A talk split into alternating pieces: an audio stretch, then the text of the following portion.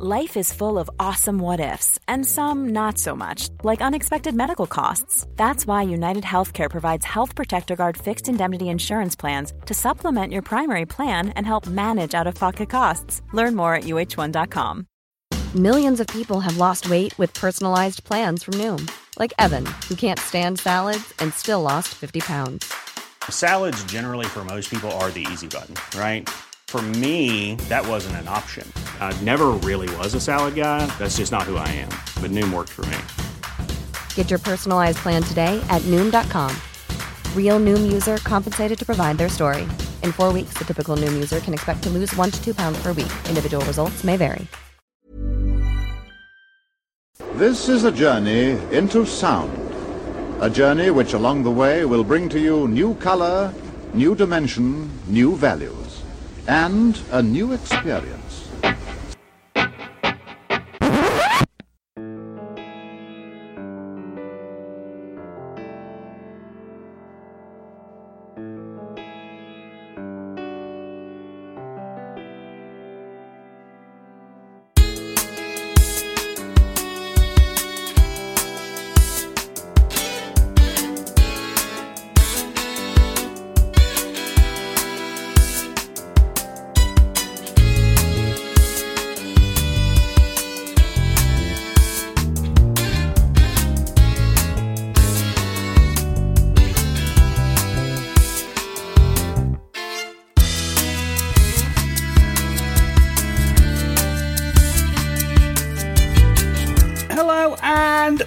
Welcome to You Haven't Heard This Music podcast, side B. Episode I can't remember, it doesn't matter, it's a B side. That's what this is. This is a podcast all about lesser known music by lesser known artists, artists that we believe are as good, if not most of the time better than that, in the mainstream. They deserve a platform to be heard and that's what we're doing. So, yes, with me tonight, not as always, I have Neil. Say hello, Neil.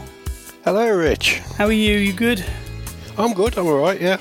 Despite everything that's going on, you know, it's Yeah, yeah. I'm. I'm what did I score myself on the, the lockdown meter last night? About a six. yeah, you was pretty, Um, pretty I'm, down. I'm, got, I'm, up, I'm up to about a seven and a half now. I'm feeling a lot more positive. I'm still feeling quite nine-ish about it. I feel I feel like I'm in a movie. I'm quite, yeah.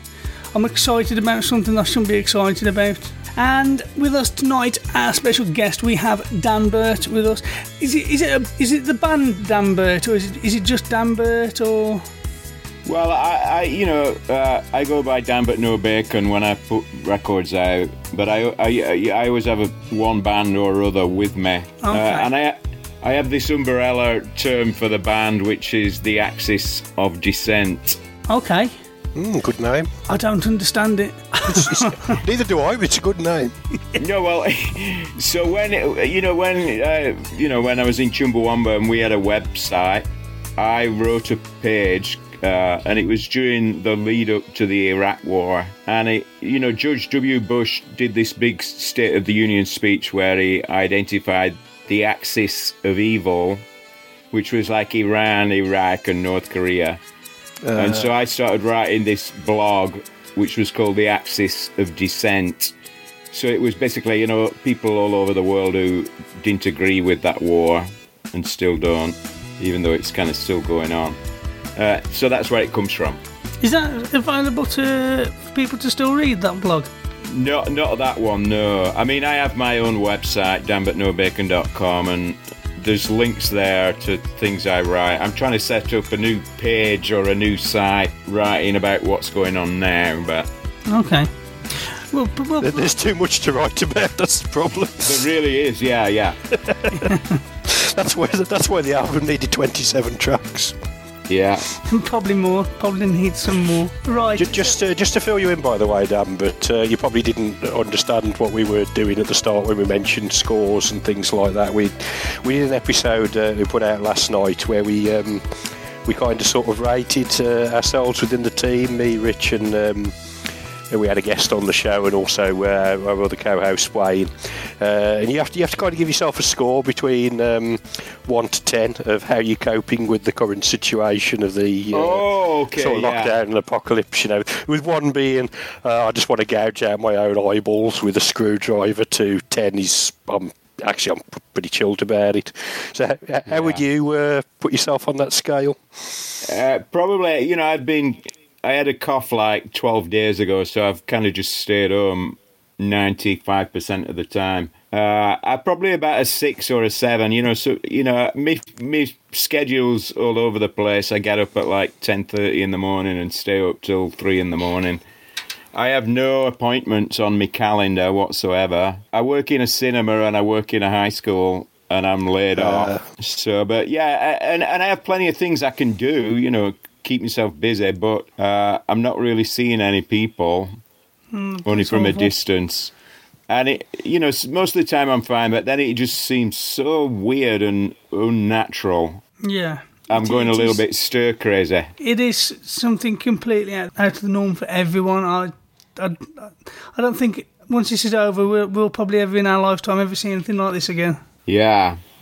Hopefully not. But yeah, all that doom and gloom aside, Yeah. but, let's uh, let, let let's let's press on. Um, yeah, we're going to be introducing two artists that I've chosen from the submissions that have been sent to us from unsigned artists. We have Fruitz. Is it just Fruitz, Neil? Fruitz with a Z. Yeah, Fruitz with a Z, uh, and their song Daydream. Daydream and Chasing Deer with their song. Bad decisions. Yeah, I've been so busy. I've just, I haven't even had a chance to. Li- I usually listen to the songs over and over again, so as I can talk about. I just haven't had time to. do Even in spite everybody else is locked down, my life is just normal, if not a bit more stir crazy. If anything, I think I've been busier. Yeah, but you've took on a college course. Yeah, yeah. I've, uh, I've recently started the college course, just now become distance learning, and I don't do distance learning.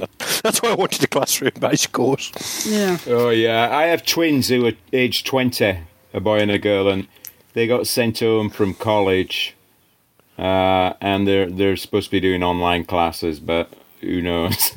yeah, yeah. Well, I'm paying for this one, so I've got to. Oh, yeah, that's my yeah. biggest motivation.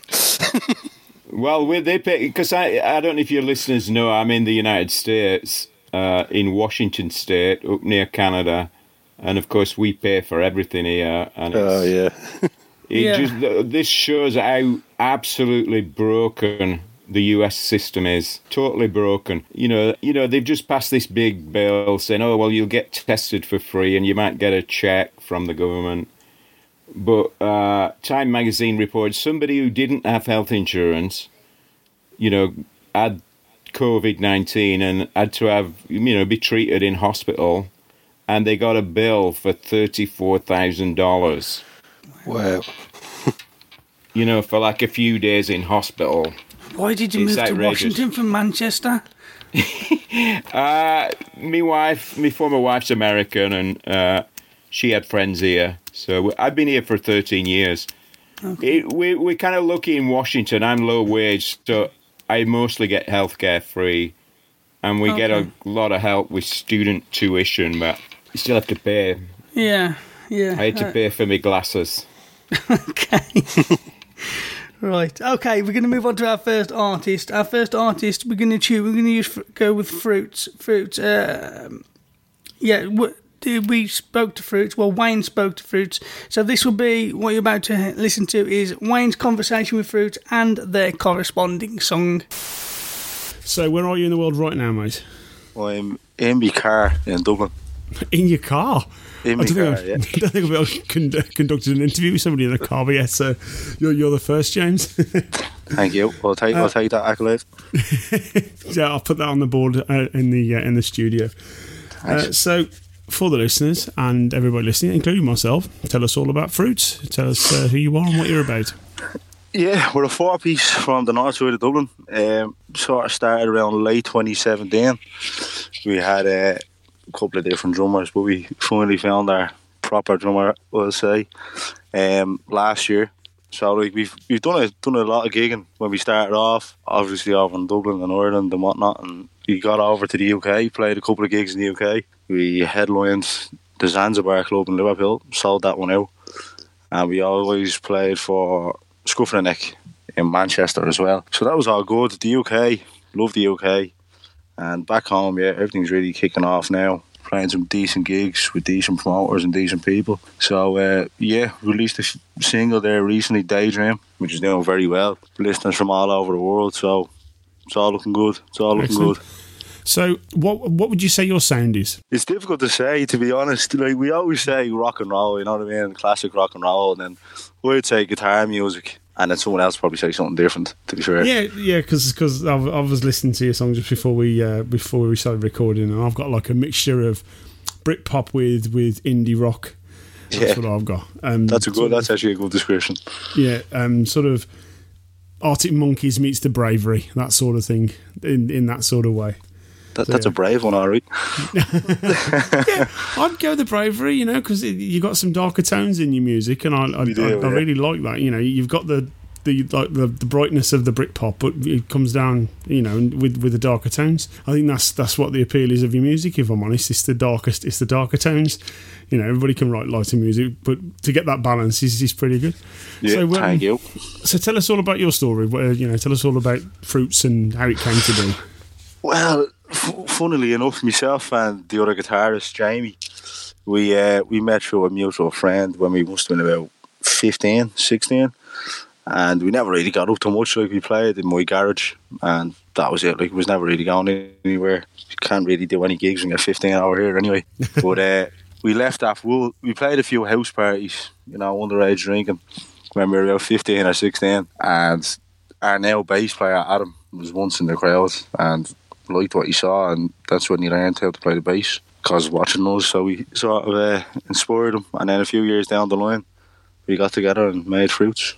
That's that's a great story. So, so you, yeah, you guys um, playing inspired somebody else. That's that's really good. Yeah. That's really good. So, excellent. So, um, so we're going to talk talk about Daydream. So this is your latest single. Uh, It is, yeah. Has, that's been released now, has it? I believe. Yeah, it's, it's out actually a while. I think it's about five or six weeks now. Yeah, it was the end of January. if I just read? I think that's right. Yeah, I think it's like the Yeah. 31st, I think. So, give us a rundown on that. Tell us all about how how that works. Yeah. We'd actually planned on recording a different song, and um, there was no like there was no reason we didn't really. But I think that song was written actually in late December. We wrote it on my own one night in the studio, and obviously I write a song, then I'll send it in to the lads, and I think that must have just got overlooked. No one listened to it or whatever. But uh, well, just the Christmas, myself and Adam, the bass player, were jamming around with it. And we said, I think this actually could be the single. And we gone, we had a studio booked for say the Saturday. We went in the Monday, planning on going over a different song. And I think it was in two days or something. We just said we we get Daydream ready, and we done that one. We made that the choice, and it was all finished and whatnot in a week. From the whole band learning the song and recorded and mastered and mixed and everything. Yeah. Wow, no, that's that's pretty good. That's, that's impressive. All, done in a week. Yeah, that's really good. So, uh, what's the song about? Tell us all uh, the story behind it. to be honest, I wish I could tell you. As Noel Gallagher says, they far from the sky, which is probably a great description. I wish I could say there's a formula or something, but there really isn't, to be honest. Um, it's just words on a page to me, really. Excellent. So, yeah, it just it just comes fully formed, and that's it. It's, uh, That's it. Everyone that ha- listens to it sort of has their own meaning behind it, which is sort of weird for me. And I'm like, oh, yeah, yeah. Am I right? I'm like, I don't know. I remember watching years ago. Um, you know Nik Kershaw. Uh, Oh, do, yeah, yeah, yeah, and um, he he was um, fielding questions about the riddle. It's probably his most famous song. And he said that he was getting loads and loads of correspondence from young girls and young lads saying, "Oh God, I really, I really know what this song's about. You know, it really touches me. I, I, I totally get where you're coming from." And then the person interviewing him said, "So what is it about?" And he went, "I don't know. They're just words.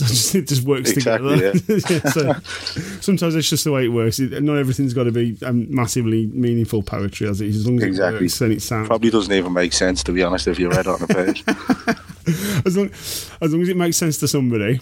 That's And it. It, ma- Once one makes sense to me, you know. I, I, I listened to it and I was like, oh, you know, okay, he's daydreaming. This is it. Yeah, I um, I, I've got to say, I absolutely love the synth swirls in this. Um, Yeah. and it gives it that, that daydream quality, that dreamlike quality. I really love that. Is, is that something you do live? Is that Yeah, it's it's it's really. It sounds more complicated than it actually is. It's actually one guitar pedal. no way? I, I, I honestly thought it was a synth. No, Honestly, no, it's, it's a guitar that does the whole thing. It's actually the same effect on the vocals as well. Yeah, it's it's a, uh, what's it called? An RC twenty. That's what does it. So uh, yeah, it's the same live. I'm totally shocked. I honestly thought it was a synth. The way the way it Oh. swirls, yeah. It, it just it's sa- well. I, I mean, you know, in the day and age we live, I can talk to you in, in, in Ireland via the internet. Yeah, of course. That's of course, it, yeah, a guitar pedal can sound like that. And I've got I've got to compliment the drums as well because. The, the, those pounding drums that start it and finish the song, they really hook you in. You know, it's it's it's like a statement of, of intent. Yeah, Yeah. the the the drums on it are brilliant. Who's, who's your drummer? Jacqueline, Jacqueline Campion, if she's listening, hello. But uh, yeah. So what's the setup of the band? So sorry, geez, sorry.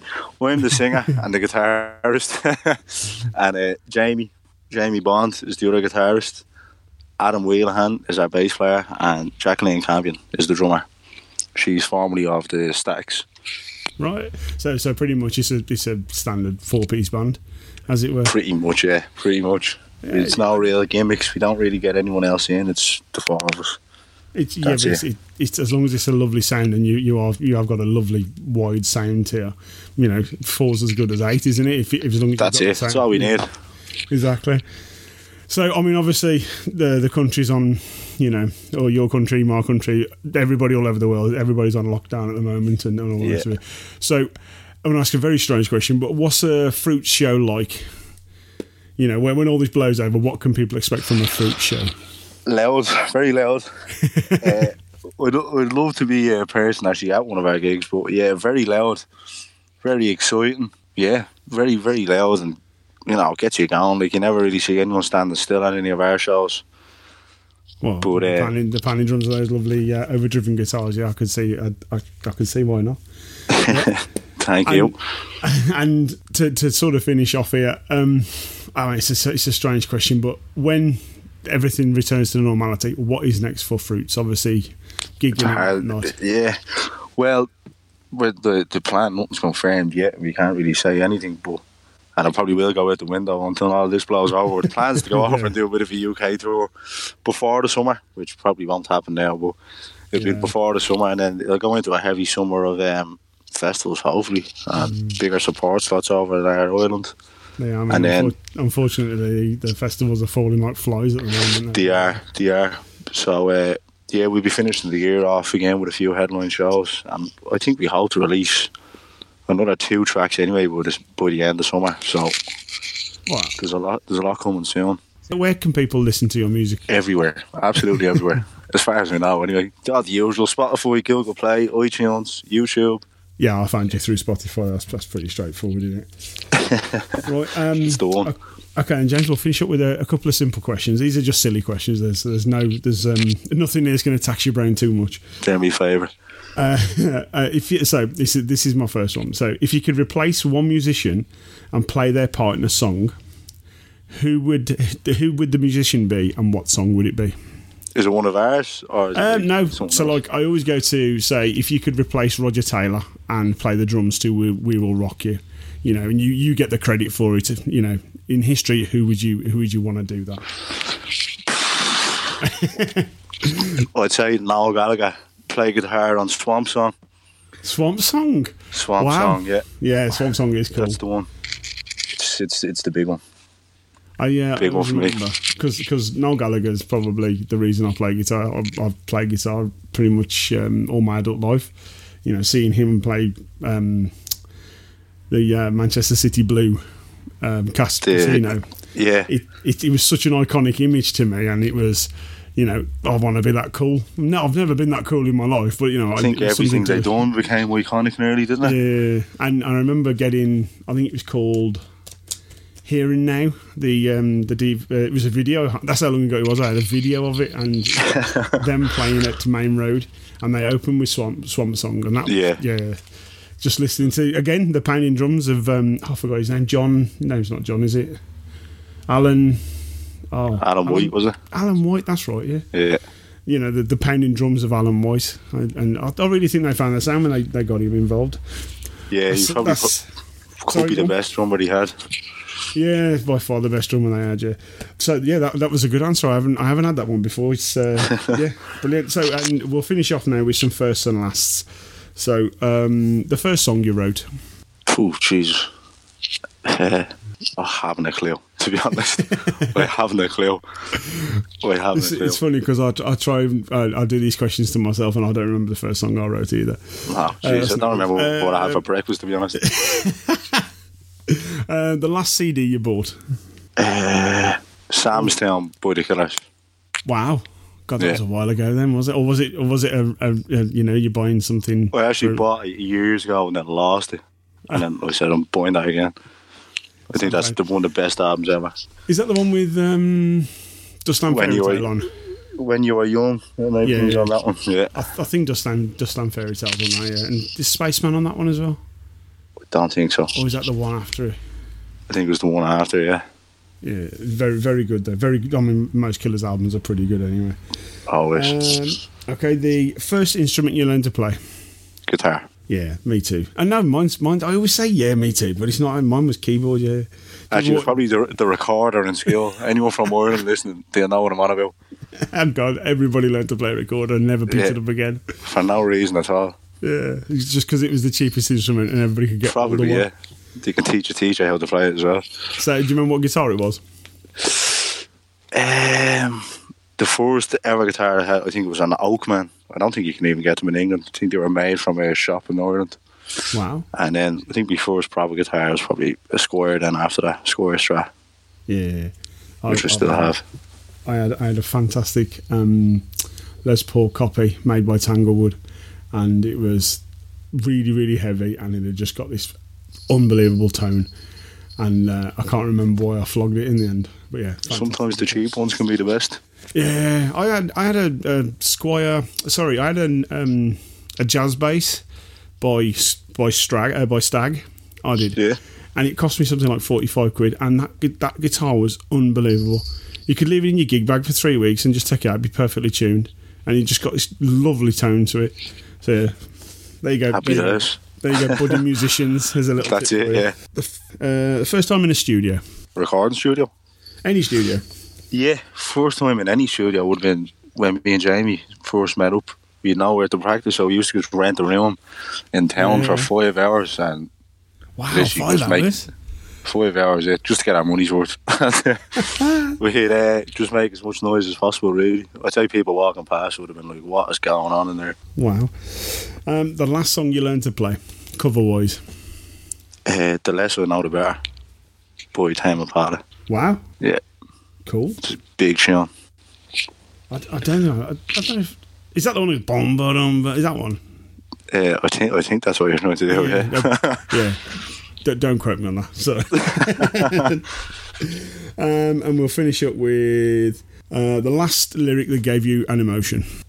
Jesus. Uh, You know, happy one, sad one, any of those. Brandon Flowers. I've got gas in the tank and money in the bank, but that's from The Man. It's a great tune.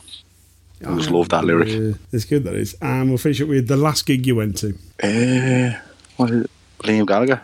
Liam Gallagher's last tour, yeah. Oh, cool. Was it any in good? November. Ah, he's always good, isn't he? Went two nights on the trot. Couldn't remember the first one, so I had to go to the second one. I uh, I saw Oasis in the strangest place you could ever imagine. I did. I saw them in um, a field in Magaluf. What? Yeah, um, they played. I think we all see things when we're in Magaluf now. I don't think I they were actually there, mate. it was it was the strangest thing. I was I was there on holiday and I saw the signs all over the uh, the town, and our rep was selling tickets, and I, I went up to her and said, "This is a tribute band, though, isn't it?" And they were like, "No, no, it's they're playing." I was like. Yeah, but it's Oasis. They're like, yeah, but they're playing. This is like Magaluf are trying to do this. Well, um, Mallorca are trying to do this festival.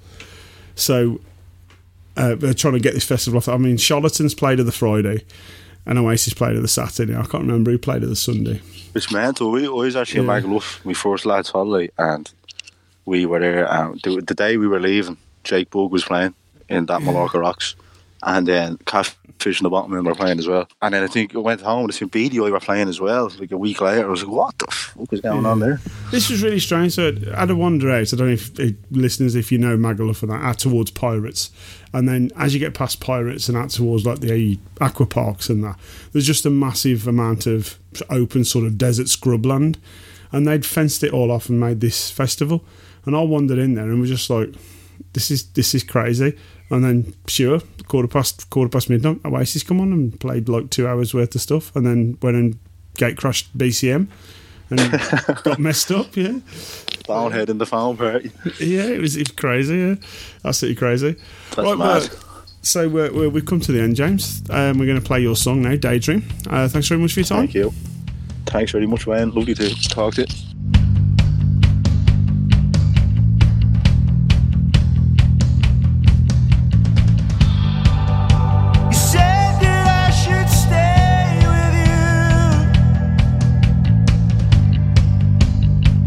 out those ties. Can't resist those blue eyes. Where would I go with you? Somewhere that I've been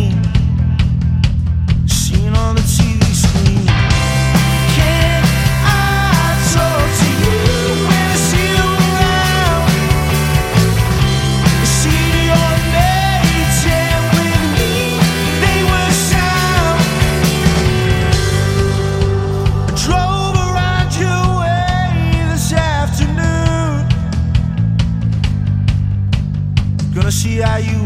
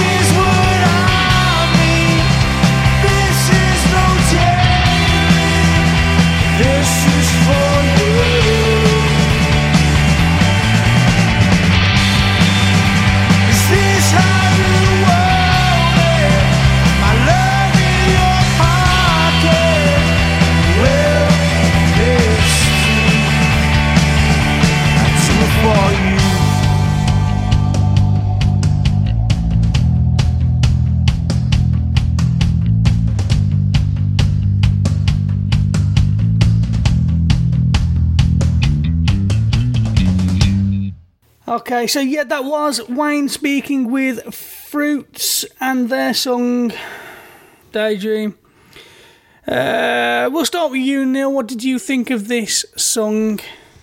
I liked it. It's um, it's right up my street, really. It's uh, you know I always compare stuff I hear to other artists. It's, it's sort of my way of sort of finding a, a sort of anchor point to you know sort of gauge the song. Um, and I was getting very much um, Kings of Leon meets the Stereophonics.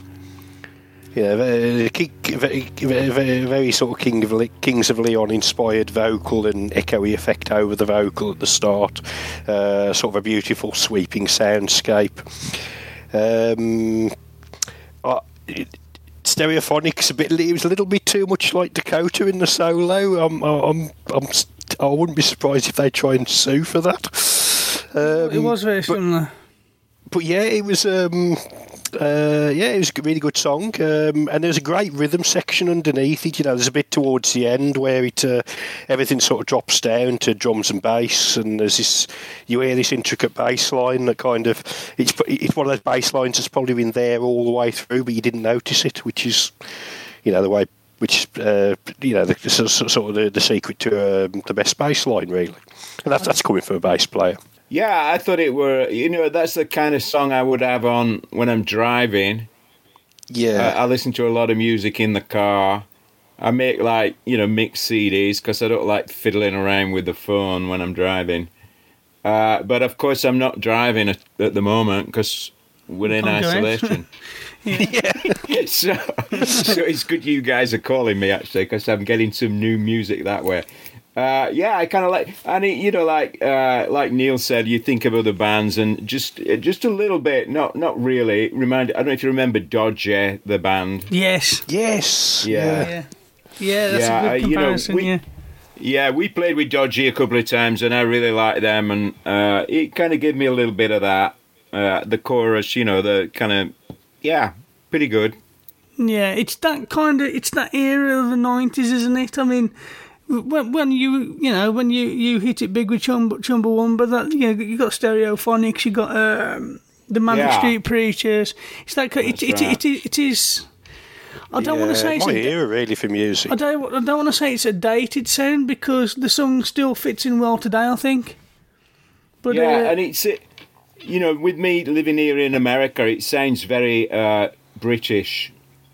I don't really hear that sound over here, so it's kind of like Yeah. I won't say nostalgic. It, it just reminds me though of, of you know Home. that yeah British kind of rock. Yeah, yeah, I like I like it. I, I don't know if I like it because I, I just like it, or if it's because it it's a nostalgia trip for me. I, I I'd like to think that it's not the nostalgia thing; that it's just because uh, it's a very good song. I think it is a nostalgia trip, but it's got. I think did you just say it's got like a bit of a modern edge to it as well? It uh, it, it doesn't sound dated. It, it, it should, but it doesn't. Yeah. It sort of drags that into the into the present. Yeah.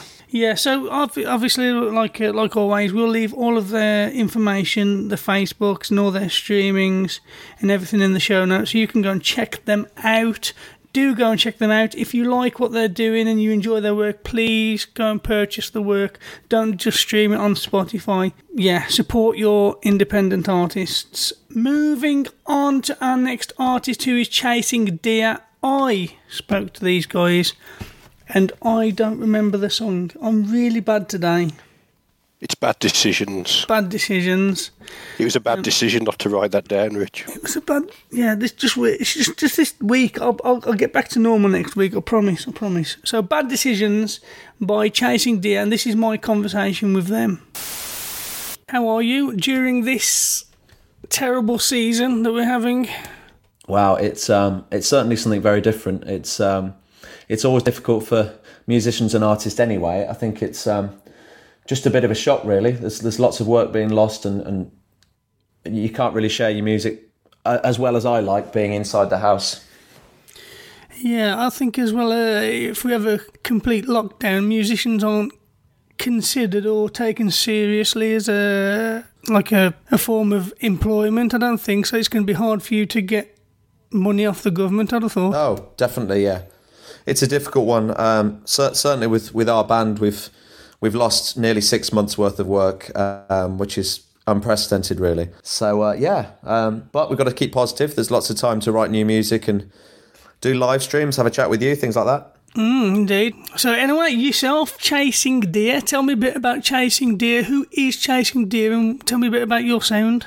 Yeah, sure. Um, so Chasing Deer has been going for five years now as a band with uh, various different members. Um, at the core, it's uh, myself and Adam, uh, who's on drums, and I play keyboard and sing. Um, our music is we've released two EPs, an album, and a few singles, um, including Bad Decisions, which we're promoting at the moment, and it came out uh, about a month ago now. So um, I think our sounds uh, kind of indie rock pop. Indie rock pop, okay, that's something that uh, was quite prevalent in the 2000s, I'd have thought, uh, like with Franz Ferdinand and bands like that. Sure, yeah, and even even further back. You don't sound dated though, you know, you, you sound very contemporary. So you're kind of like taking a genre that's kind of, I don't know, I won't say faded out, but you, you're making it relevant again, maybe. Sure, thank you. Yeah, no, that's I appreciate that. Uh, we we do really like our old music, so I'm a big fan of of obvious things, the Beatles, um, David Bowie. I, lo- I love I love older music, and I think um, I think it has been lost a little bit in the modern day. So we um, we try and keep a good melody and, and good lyrics at the forefront of what we do. Yeah, uh, listening to the song that you've sent over, I love it. It's brilliant. It's um, it was it it was a bit obvious in that I knew where it was going, when it was going, and how it was going to take its turns and everything. But it, Yes, it- yeah. But that's where I wanted it to go. If you know what I mean. If it had gone in a different direction to, to try and shock me, I think I'd have been disappointed. So I th- yeah, I think you. I think I think that's what people like, you know, something that they can relate to, something they can get on board with, something they can kind of like sing along to. To, you've got too many bands now trying to be so different that people can't relate to the music. So it's nice to see people keeping it real, if you like. Yeah, well, we- we're all about um, actually kind of getting in front of the audience, having fun, spreading joy, which is why it's particularly difficult for us at the moment. Um, we, we actually do a, a performance every day if, if we can. Um, so last year we did over 250 performances. Um, so Wow. yeah, we love getting in front of a, an audience and actually doing something people can sing along to and cheer them up, have a little bit of a dance. So you say you do performances every day. Do you like do, do you do like uh, a lot of covers, or is it mainly your own stuff? No, we we we do um, a mix. Um, we do a lot of original shows. Uh, we were actually meant to go on a UK tour at, at the end of um, April. I don't know if that'll be happening now. But we we started off with a a UK and um, LA tour in January this year. Um, and we do a yeah we do uh, predominantly original music, but we also have um, I think we have about 400 cover songs we do as well. And this name, Chasing Deer, how did that come about? So, Chasing Deer came about from the viral video of Fenton the dog. Um, quite a few years ago, cha- chasing some dogs through Richmond Park. I love that video. yeah, it, it brings a smile to people's face, and, and we thought if people are searching for Chasing Deer to tell people about the video, um, then it might link them to, to our music um, just just through a kind of a Google search and, and bring them around to our music. But but yeah, deers are everywhere, and certainly at Christmas and things, we get a lot of photos photos and selfies of people saying, "Look at these napkins! It must be your merchandise or whatever." So it keeps pe- it us in people's minds. Okay. Um, and your, the band members, do you all have different inspirations that bring a, a unique sound, or, or do you all have the, like the same kind of inspirations? I think we do have uh, we have different backgrounds and we do have different inspirations. Um, again, like like I was saying, I, I tend to like sixties rock, sixties pop um, predominantly, um, and then uh, there's lots of different. Um, we- we're, we're big vinyl collectors actually, so we've got um, vinyl from from all over the world from different genres, uh, and I think I think we just like a good tune from whatever genre it's from, really. Awesome. And what are you going to do for the rest of the year? I mean, like you say, you got six months. What are you going to do with those six months? How are you going to make the most of it? So for the next six months, um, we actually have a year's worth of music ready to go, um, which is a good uh, place to be in. Um, we're going to be writing new things, doing a lot more performances, live streams, and things like that. Hopefully, um, and then we want to get out uh, as much as everyone else does as soon as we can. So uh, hopefully, we'll get back to doing some performances in wh- whichever way we do that. And uh, this song, is this song part of an upcoming album or is it just a standalone thing? For the next few months, we've got um, a few singles which are standalone. Um, depending on how they go, it may be something we release as an EP. Um, and we, uh, as I say, we do have lots of songs in the works, lots of collaborations as well, which might be something we look into even more as people are isolated. Um, we're always open for collaborations and things via the internet. So I, I think we'll be releasing these singles standalone and, and just see how they do. Really. Cool. Um, I'm gonna I'm gonna ask you a few silly questions. Firstly, I want you to imagine you're going on holiday somewhere nice. Money isn't an issue. You can go anywhere you want. Where are you going? I think uh, I think a, tr- a big trip of America would be nice. Going to all the different states and driving between them and different forms of transport would be fun. Awesome. And you're taking with you for a week. It's a, I don't know, you're going to fit all of America in a week, but you can go around all of America in a week and uh, you're taking with yourself an MP3 player. This MP3 player is very old and all you have on your computer is WAV files. So you can only fit two songs on this MP3 player. What two songs are you going to take? Wow. They're the only songs you're going to get to listen to. That is a difficult one. It is. Um, two songs. I think um, I'd go for something um, that's a favourite but a little bit different. I'd go for um, While My Guitar Gently Weeps. Nice. Um, which is a nice one. It's quite a long song as well. Um, and I think also um, I Want You to Want Me by Cheap Trick. I don't know that. It's, a, it's just a good American road song. We, we listened to it um, over in LA at the start of the year, and it's um, it's just one while you're driving. It's a it's a happy one. It might cheer people up in these times as well. So uh, look it up. Awesome. I will check that out. Cool. Right. Next question then. So, are you to uh, if you had the if you had the power to get rid of one song so it doesn't exist anymore, you hate it that much, and you don't care about the backlash that you're going to get off the people that do like it, what song would you get rid of? And why? Ah, it's a difficult one. It's Um, not. There's loads. There are. Um, I, I think maybe as a musician and, and specifically as a busker, um, I think Wonderwall is a, a universally um, hated track by, by street musicians. I think I think if you got rid of that, if you got rid of that, you would you'd skip the hate mail and go straight to somebody assassinating you. I think. Yeah, I don't know. I'm not sure. I mean, I love Oasis, but um, Wonderwall we get asked for pretty much every day, and it is one we don't play. And I know there's a lot of uh, people that, that refuse to play that one as well. Yeah. It's a nice, easy song to play though. I know. I think that's why it's been um, been ruined quite a lot. Yeah. Okay, good choice. Well, no, I, I, mm, maybe. it would definitely get some backlash. Um, Oh, that's good. if you could collaborate with any artist, one dead and one alive, who would you collaborate with? That's an easy one for me. I would go for both um, Paul McCartney and John Lennon. Mm. Some would say that Paul McCartney is dead. Um, Well, yeah. cool, nice and nice, quick and easy. A lot of people take a lot of time over those. Um, if our listeners want to find you, they want to follow you, they want to stalk you, they want to hunt you down and love you, where can they do this? So we are on uh, Instagram, Chasing Deer Band. We're on Facebook, Chasing Deer, um, and Twitter, Chasing Deer Band as well. Um, we release all our music on Spotify, Amazon Music, and all the, the major streaming sites that people use. Um, over the next few weeks, we're going to be doing lots of live streams and releasing a new music video for our song Bad Decisions, which is fantastic. We're really excited about it.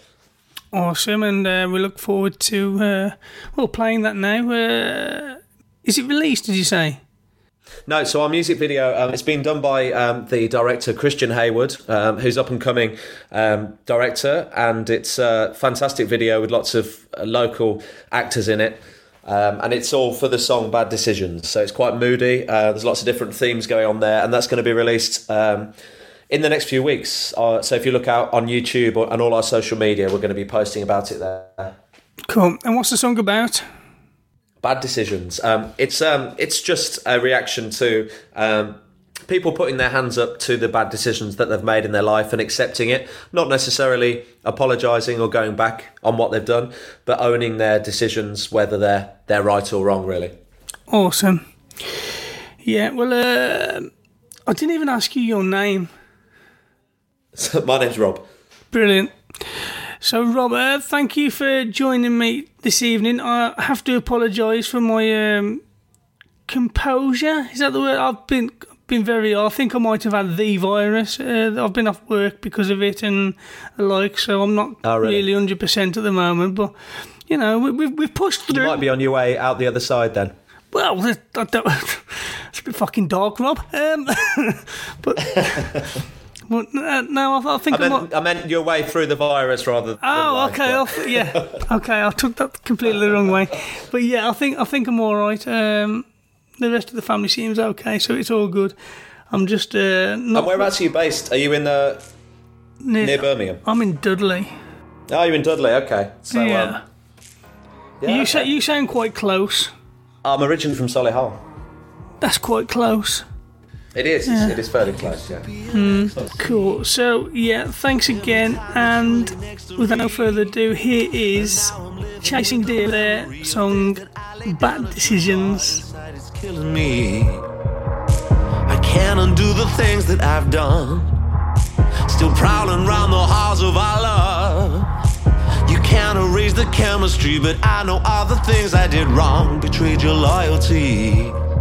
I hear the whispers of doubt getting louder all the time. I need you to tell me. Do you see me differently?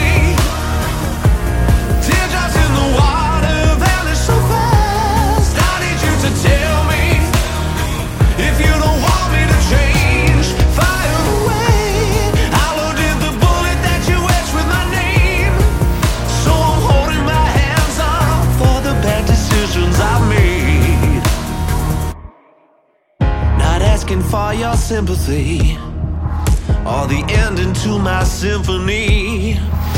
I don't deserve forgiveness, but I'm begging for a remedy. Whoa, I hear the whispers of doubt getting louder all the time. I need you to tell me.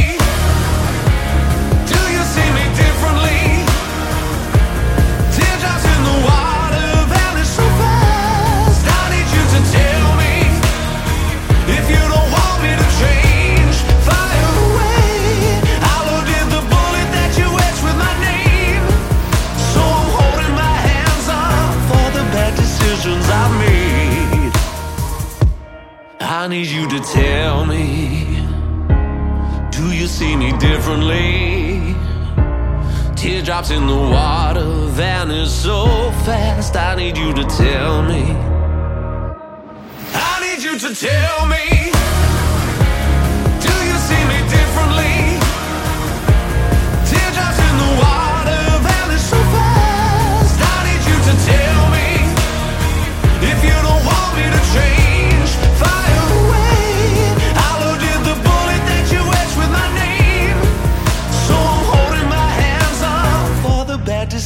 decisions I've made. That was Bad Decisions by Chasing Deer. That was my conversation with them. That was what I had to say. Um, waffling on about stuff in the likes. Like me and Neil had a bit of a discussion earlier, just while we was um, setting up the sound and stuff. And this is this is uh, this is my bag. I like this. It's, it's there's a, there's a few different inf- influences in this. I think I, I was getting Imagine Dragons. You was you mentioned a few, Neil. Yeah, I was kind of getting a Hozier meets uh, Rag and Bone Man. Yeah, really. There's yeah. a there's a bit of that sort of uh, modern singer songwriter type stuff really going on. a lot of high end production on this. I think lots of production, but it's not overproduced. I mean, maybe it is. I mean, some. This is one of those songs that need, needs to be overproduced. It's um, it's like a modern. Is it? Did Wayne call it nu metal?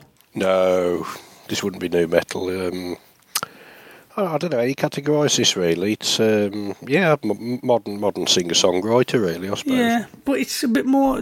It's not like um, Ed Sheeran singer songwriter. It's a bit more produced. There's more production on it. It's darker. That's that's that's the difference. There's, It's quite there's- there's- powerful there's as a well. darkness to it. Yeah. Hmm. What did you think of this, Danbert? Uh, yeah, it, uh, more kind of uh, you know transatlantic. You know, a little bit of a.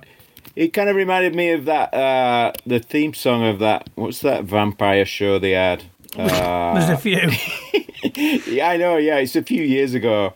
Uh, I can't remember the Oh, name. like. True Blood or something like that. True Blood, yeah, True Blood. Not- the theme I've never watched it. But, Oh yeah, yeah, the theme song uh, to True Blood. But yeah, I, I kind of liked it. You know, and I like, you know, I listen to, I write lyrics. I mean, I write songs as well. But uh, uh, in Chumbawamba, my job was kind of writing lyrics, and so I always listen to the lyrics. Uh, and and like the theme, you know, okay, yeah, I'm, I've made these bad decisions. I kind of like that, you know, as a, a story for a song. You know, you can go a long way with that. Yeah. Uh, You can I- I relate don't to it as well. yeah, I, I, I don't know the name of the band. Intrigues me, Chasing Deer. Uh, hmm. Because where where I live, I, I live in the foothills of the Cascade Mountains, and we have a lot of deer, and they're all over. And you got to be really careful driving, uh, because you know they're just like wander into the road. But of So course, we're not driving. out. You find yourself getting out of the car and chasing them off.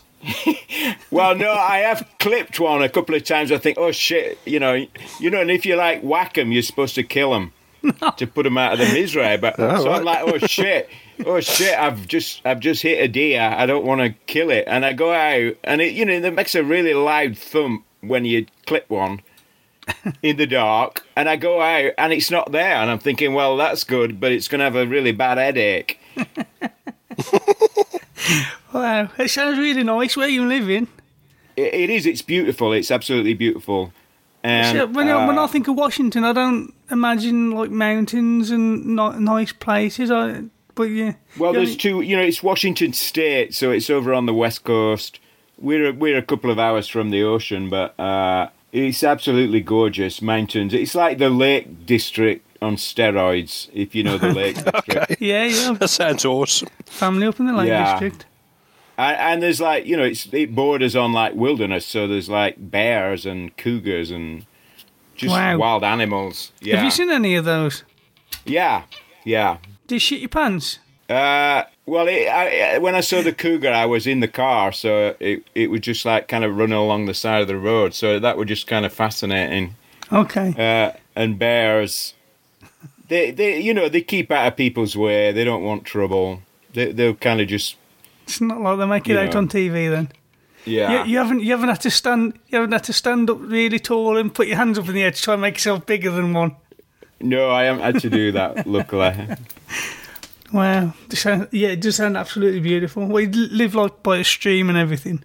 uh, I I had to move last year. I was right by the river, which was really beautiful, and I'm a bit closer to town now, but it's still pretty cool. Lovely.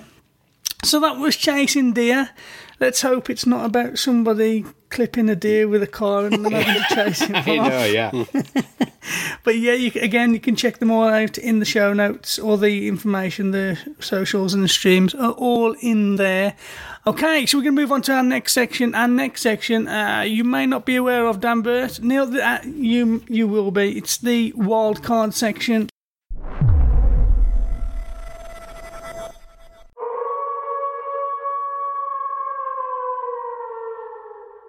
This is the one I normally gate crash, isn't it? At the end when uh, yeah, you come in late. oh, I, t- I turn up to record the A side, just as you, you, you, you normally I time it with this this section. Yeah, so for those that don't know and listening for the first time, the wild card is I've put out a message on Twitter saying artists, musicians, and singers, drop your links below for a chance to be on an upcoming episode. And now I randomly select one with a random number selector, and this song could be amazing. It could be the worst song you've ever heard in your life. I don't get to listen to it beforehand. We just have to pray to the gods that it's going to be okay. Well, they're, they're normally amazing, but we um, we we we're secretly hoping for one that's shit. No, no, we don't anymore. We did, and then we had Oh, one. that, we? we had one that was really bad. It was like Oh, I must have off, missed that week. It was like something off the uh, you know the rejects of the X Factor, and Oh. and we did. Me and Wayne just didn't know what to say, and we panicked. Okay. And it, so so now we, we, we don't want any bad ones. So, so now we hope for good songs. Good songs. Okay, right. I only put it out today, so uh, I usually usually give them a week, and uh, I've- like I said, I've been busy. I forgot everything, so we've we've only got twenty two submissions, but that's okay. That's okay. Oh, is that all? Yeah, but like I say, I usually put it out a week ago. I've only put it out like four or five hours ago. Let's have a look, see what we've got there. Okay, give me a number from 1 to 22, please, Danbert. Uh, 11. Okay, one, two, three, four, five, six, seven, eight, nine, ten, eleven. We have Black Rock with a Q. B L A Q Rock. Yeah, this is Blaqrock with Monster.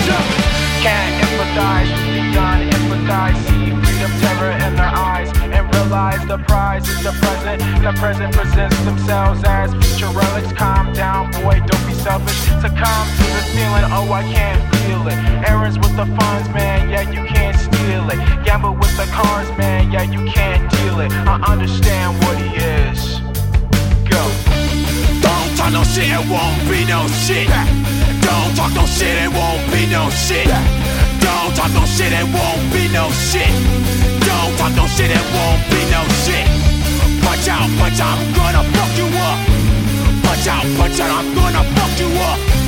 Punch out, out, I'm gonna fuck you up.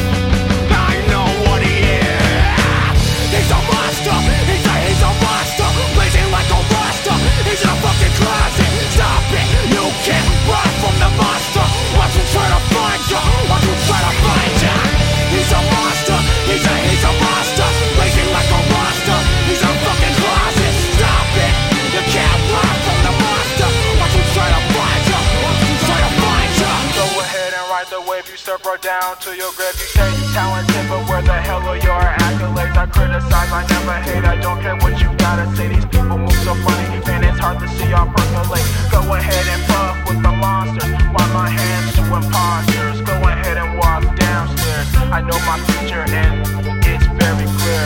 I understand what it is. Yeah. Take back, take back, take back. Punch out, punch out, punch out, punch out. Back, take back, take back. Punch out, punch out, punch out. Wanna get ahead and gonna talk your shit. Go on, go ahead and talk your shit. Go ahead, go ahead and talk your shit.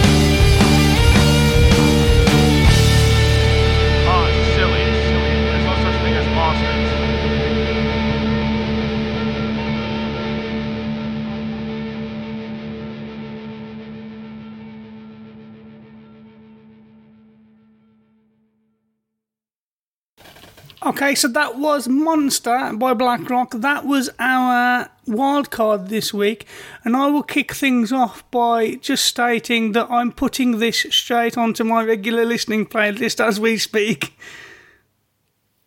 That's how much I like it. There's, I need to listen to this a few more times, I think, because there's so much going on with that song. It was very co- complex. There's, there's lots of changes. There's a part in, in it that well, it was breaking down. You're thinking it, it was going to end, and then it has like a bit of a an industrial like messed up. It almost sounds improv like a solo, and it comes and you think it's, it's, it's going to end, and then it comes back and it just screams. It's fucking amazing. It's one of the best songs we've um, we've had on the wild card. I think. What do you reckon, Neil? This is definitely my bag, hundred percent, and um, I, I can I can only just completely echo everything you've just said, Rich. To be honest, it's um, it threw me a bit at the start because uh, it starts off with kind of a really intricate intro, and I think if I had.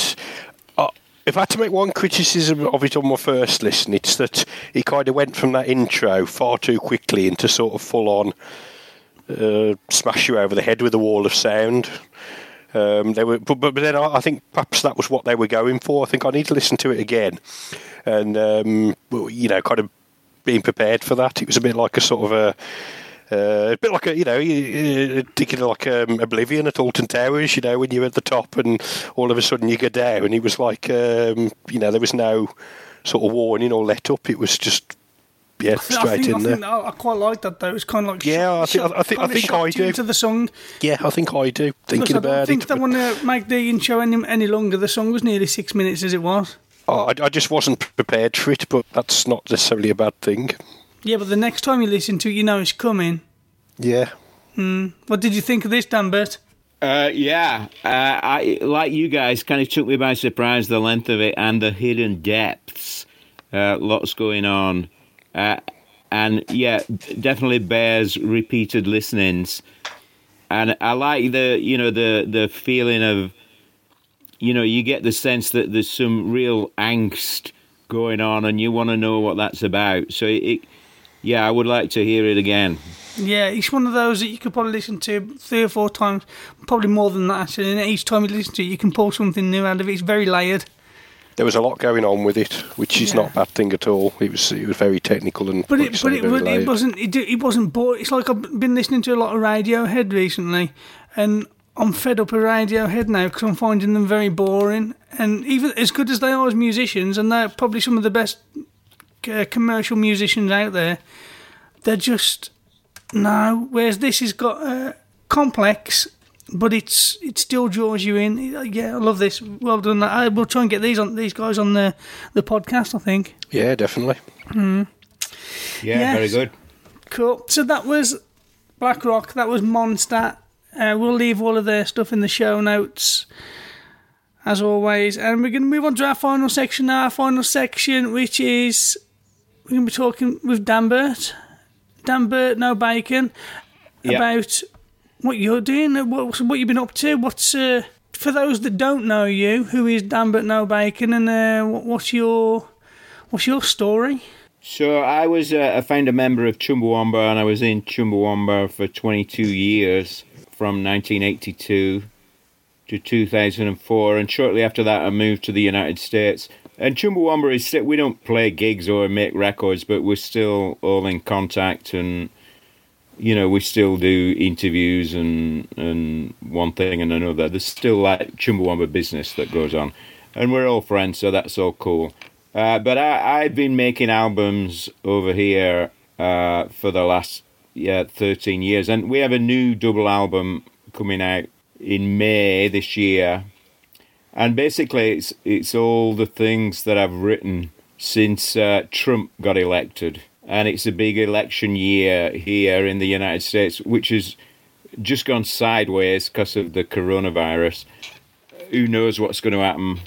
So yeah, you know, there's a lot, and it's very theatrical. The record, and me, my singing partner on the record, Kira, we met doing community theatre in the little town where I live. She grew up here. You know, Chumbawamba was very theatrical, but it's probably the first time I, I've I've really tried to put that on a record. So as well as being like songs and and like, you know, there's some punk rock angst there because of all the crap that's going on. Uh, but there's also these these theatrical storylines with different characters. Thespian punk rock, I call it. Yeah, Brilliant. It's, it's yeah, it's it's completely different to a lot of the stuff you hear. Um, that's not to say it's bad. It's uh, it's just it's it's it's refreshing, if anything, to hear something different. Um, not what I expect. To be honest, I was I was a bit skeptical about uh, having you on the show because you, your your read up is you know you're this anarchist punk mad person who throws water over politicians. I'm thinking he's going to come on. He's going to be fucking, he's going to be fucking John Lydon, and I ain't going to be able to control him. But no, you, you, I think you've you've got a it's a control controlled angst. Yeah, I save it up for special occasions. and obviously, in America, I, I couldn't do I couldn't throw water on politicians. I'd get shot. Basically. Well, I thought that's why you might. Well, yeah, is that? I thought that might be why you've moved to Washington, so as you can be closer to uh, to Trump. oh no! See, I, I, Washington State is the opposite coast to Trump, but we have a, I guess the the equivalent of our MP where I live. He's a total Trump supporter. So you know, I write letters to him and I call his office up and give him a bad time because he's absolutely, he's absolutely awful and useless. But whether any of it gets through, I don't know. the obviously uh, the Tubthumping was the song that you did with the uh, Chumbawamba, and when you listen to the songs that you've done with this album. No, I don't think anybody would listen to that and go, "Oh, is that is that the guy from Chumbawamba?" Because it sounds it, the music is completely different. And um, well, that's good, yeah, because I worry, oh, well, maybe it's. I don't worry, but uh, obviously I carry the influence of being in Chumbawamba, and but uh, uh, because I, you know, in Chumbawamba, I didn't really, I wasn't one of the people in the band. We had like three people in the band who were really good in the studio, and I wasn't one of them. So, you know, the rest of us just kind of went in and did our bits, and that worked as a working relationship really well. But now, when I make albums, I'm the person who's there the whole time, kind of managing and directing. You know, I, I bring musician friends in, and we're not like a, a touring band, but we I always like to have a full band in the studio.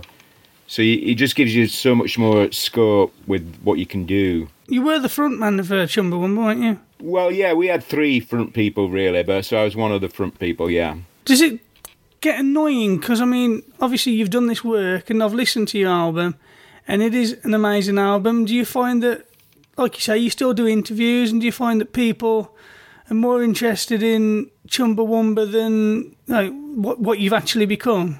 Uh, I think it's kind of half and half. You know, if people see what I'm doing now, if they see it live or they hear it, they're like, "Whoa, yeah, that's interesting."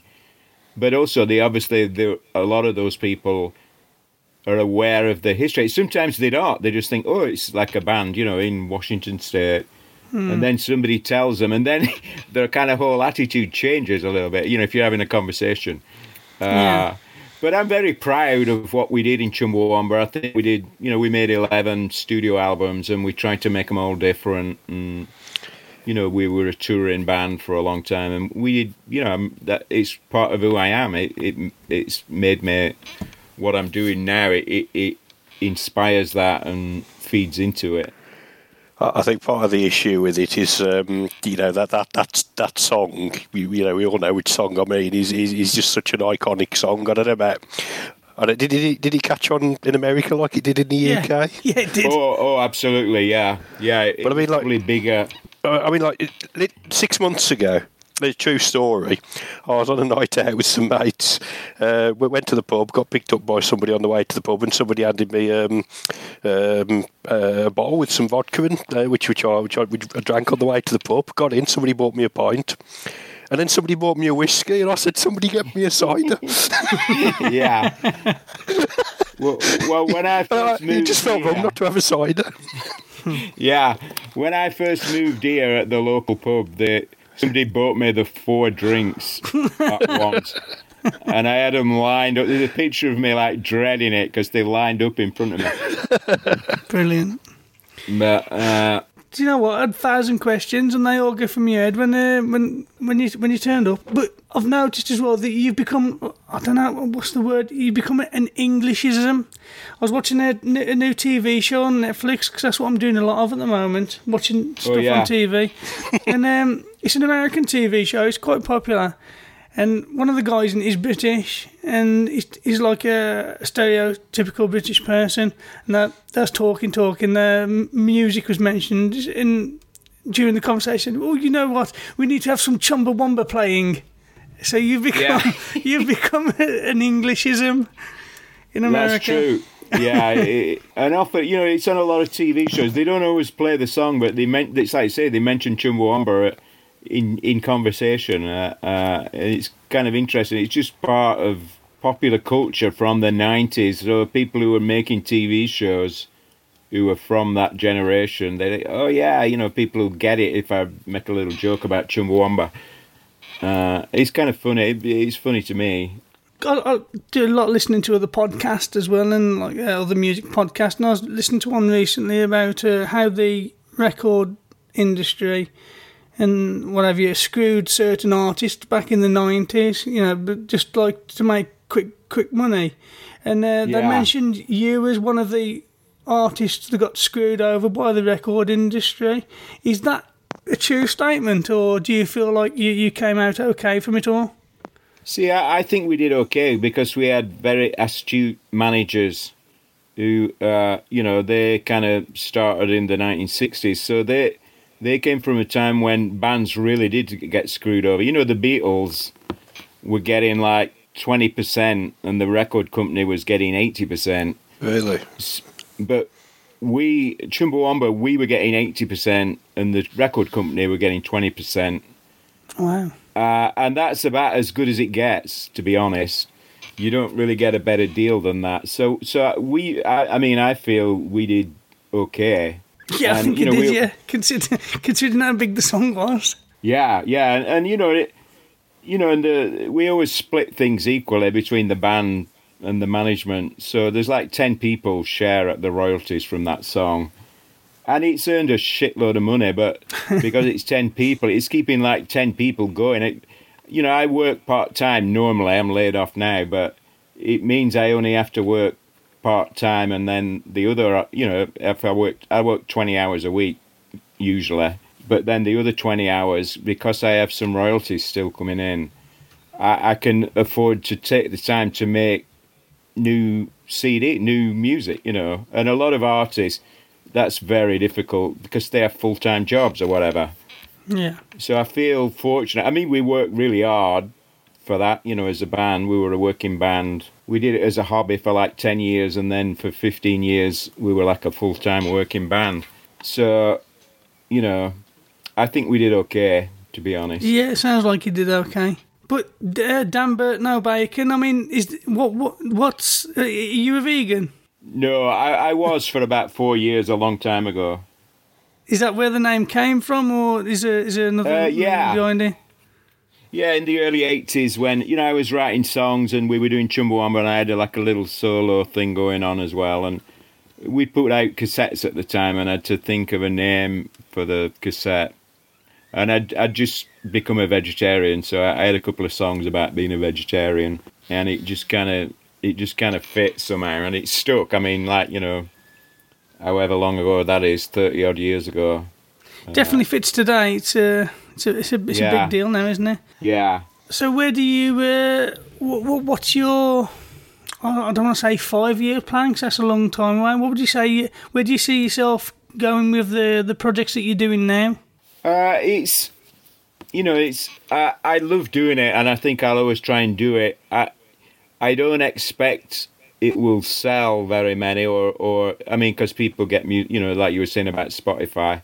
I get my statement from Spotify, and there's a lot of streams, but you're getting like zero zero point one of a penny per a for a stream, and it's like it doesn't Yeah. add up to very much.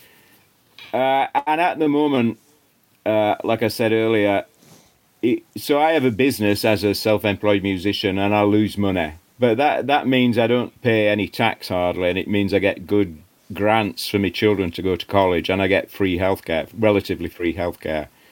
So it's kind of like a good kind of trade. It reminds me of the 1980s, you know, when Thatcher was prime minister, and Chumbawamba. We all shared a house and signed on the dole, and we were happy because we got this little bit of money, which was nothing really, but we could be a band. So it feels like I've I've almost gone back to that kind of existence where I'm. They call it what do they? There's a name for it. Uh, I can't remember now, but I'm kind of Nomad. juggling the whole. yeah, yeah, I'm kind of juggling the whole time, but I do get to express myself creatively and put things out there, and usually play a couple of short tours, but they're in the balance at the moment. Like they're in June and July, so they probably won't happen. So you're still getting out there and uh, playing then? Yeah, a little bit. Yeah, we we were booked we booked to play at the Resistance Festival in Black Blackpool in August, but I don't know if that'll happen either.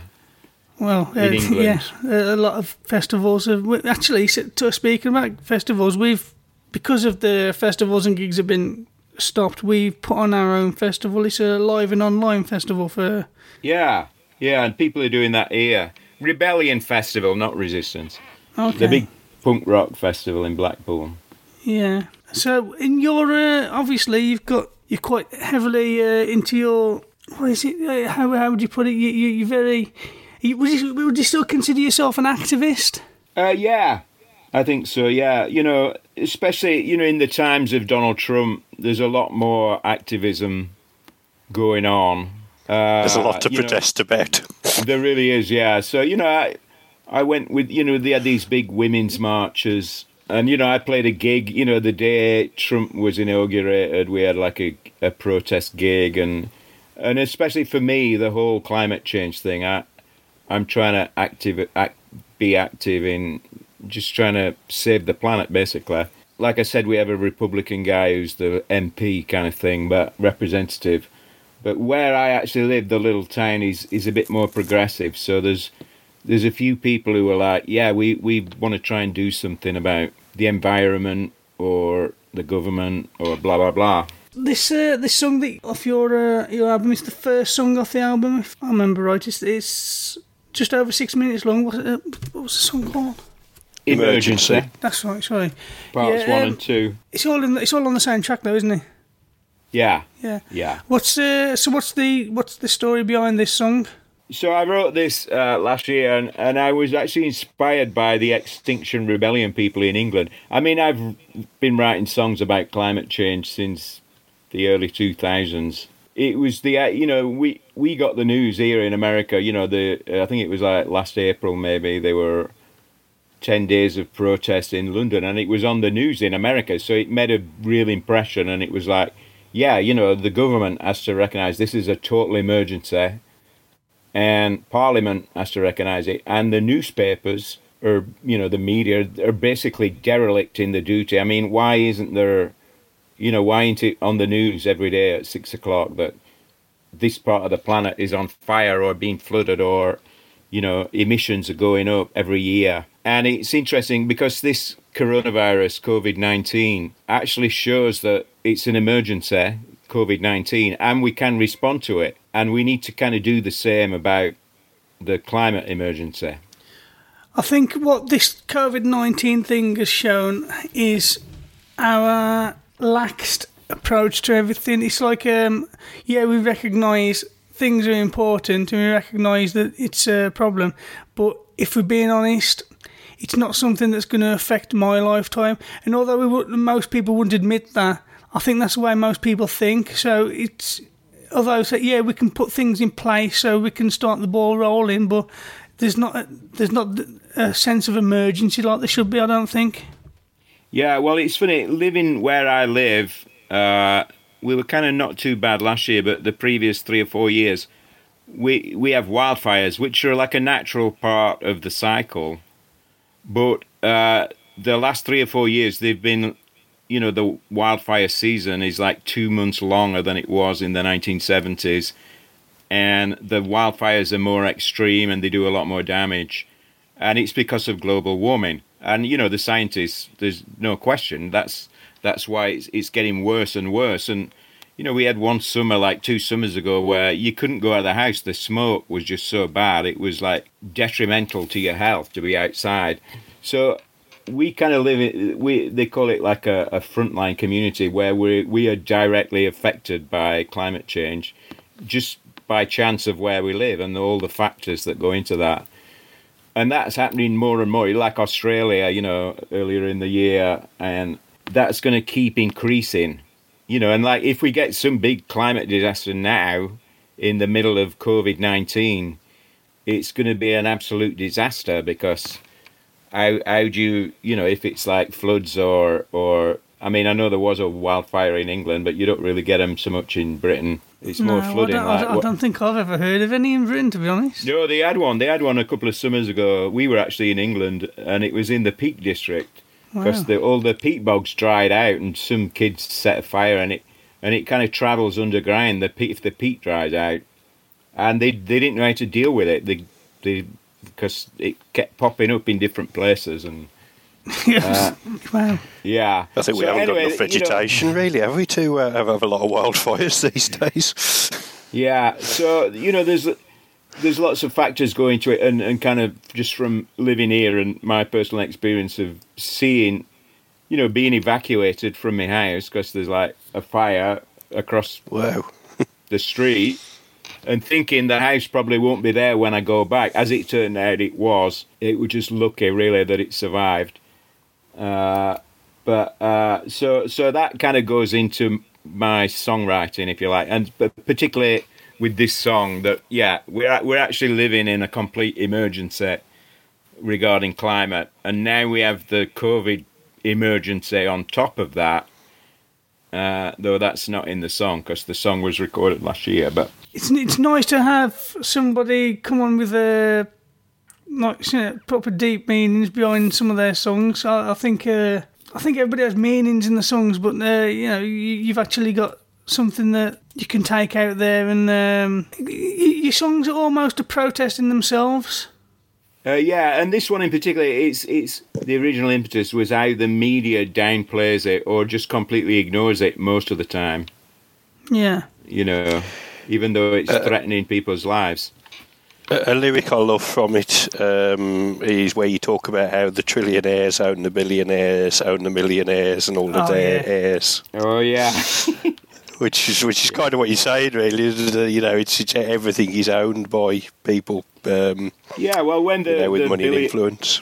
when they and you had it in Britain with Jeremy Corbyn, and we have it now with Bernie Sanders. They they they either just ignore him because they know Yeah. he's right, or they just like diss him the whole time. And uh, it's because they control the media, they control the story that most people are seeing on the TV screens, uh, and it's very hard to circumvent that.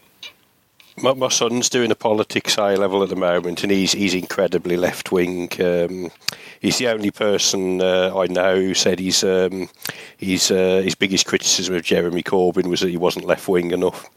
Yeah, Uh, yeah. he, he's, he, he's been following um, Bernie's campaign with uh, a lot of interest. Yeah. Wow. This this this, this episode's took a turn for the, the difference, hasn't it? Yeah. hello, hello, and welcome to you haven't heard this politics podcast.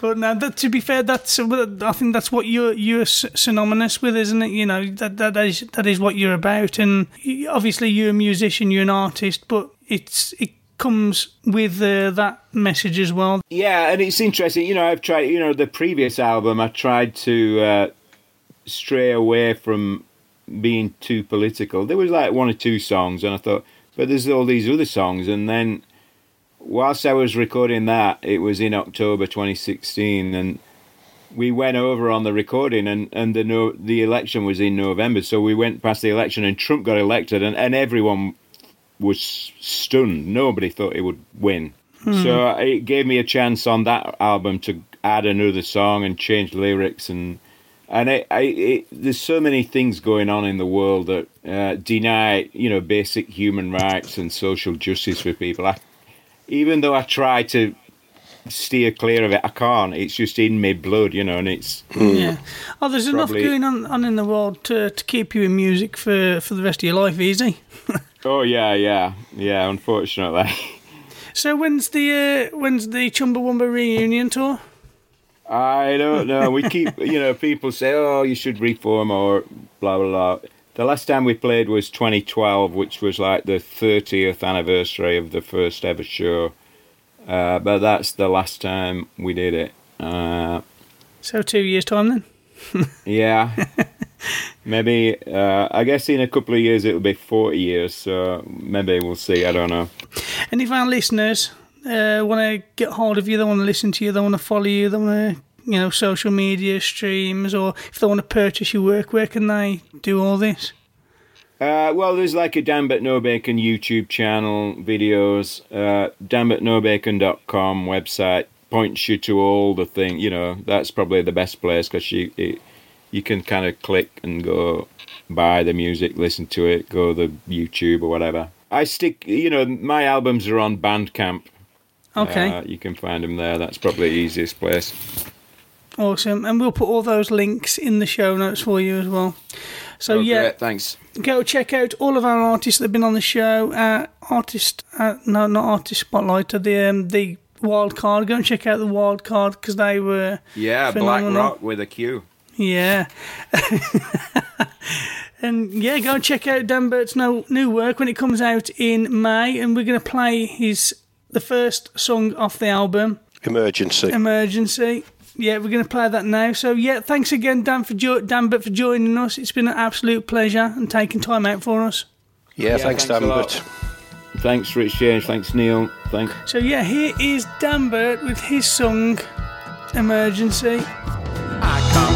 Satisfaction. From the meaningless distraction The daily vicissitudes of celebrity fake attitude Of who is not wearing what and who is not dating who And who is in and who is that? And all the other crap we give too much of a shit about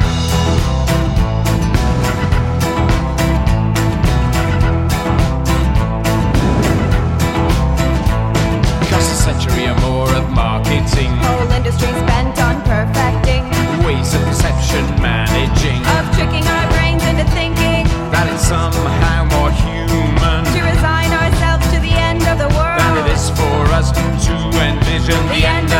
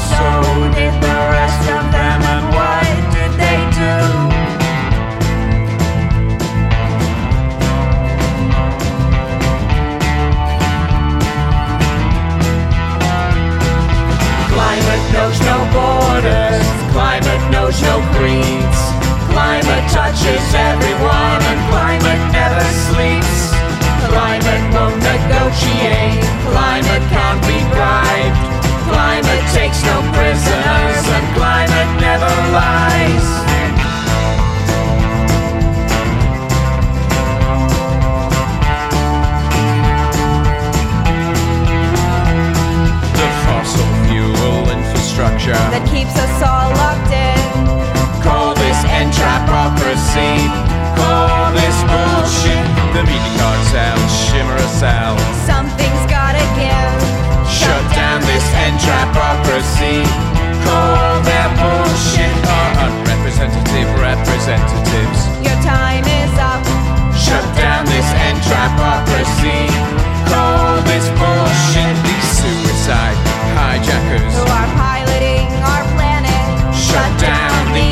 These